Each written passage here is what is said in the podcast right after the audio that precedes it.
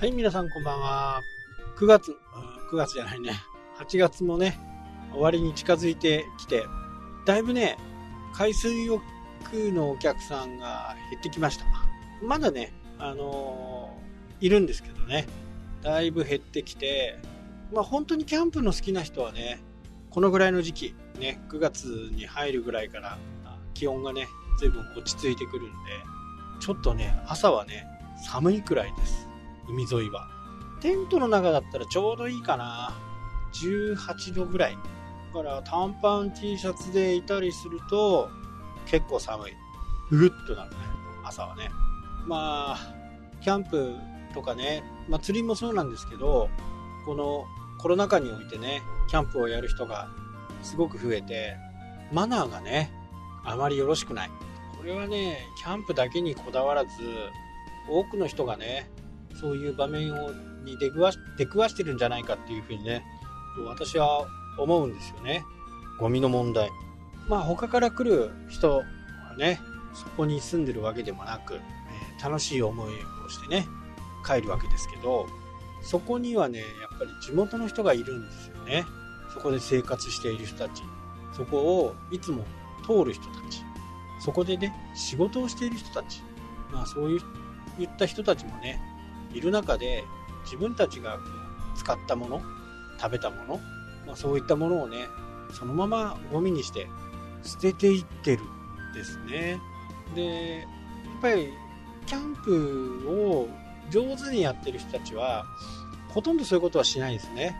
もう買う段階からこれをジップロックに入れて、こうしてこうしてこうするとゴミ少なくなるよねみたいなね、えー、感じでやるわけですよ。釣りなんかもそうですね。ゴミが出るからここにしとこうとかね。こういう風にしようとかね。そういうことを考えるわけですけど始めたばかりの人はね、まあ、そういったルールルールというかマナーですね。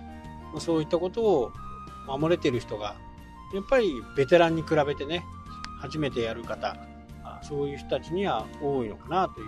これは感覚的なものです。もう本当にね、あくまで感覚的なものなんで、正しいかどうかっていうのはわからないですけど、感覚的にはやっぱり始めて間もない人たちがそういったことをやるかな。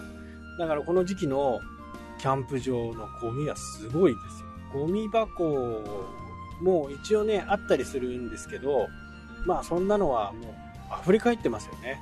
もうゴミ箱4倍、5倍ぐらいのね、ゴミが散乱する。で、何でも捨てますから、そこにね、え、カラス、カモメ、場合によってはトンビ。で、夜になるとね、タヌキ、キツネ、アライグマ。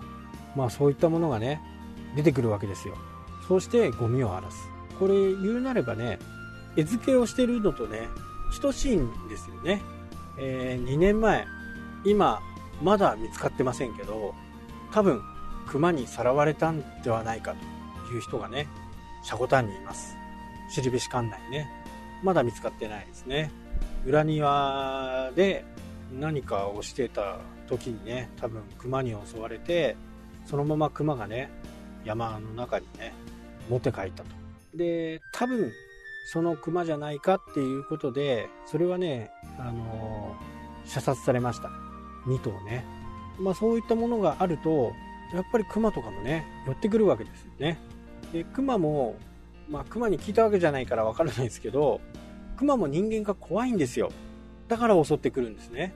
クマだってね、あの、やられたくないですから、まず初めにね、自分でやると。こっちからやるというような形なんでね。まあそういったこともね、あのー、いろいろ考えて、そういったキャンプとかね、釣りとかね、地元の人がいるっていうことを明確に知っておいてほしいですね。まあ、キャンプなんかやったりね、えー、すると夜中まで騒ぐ。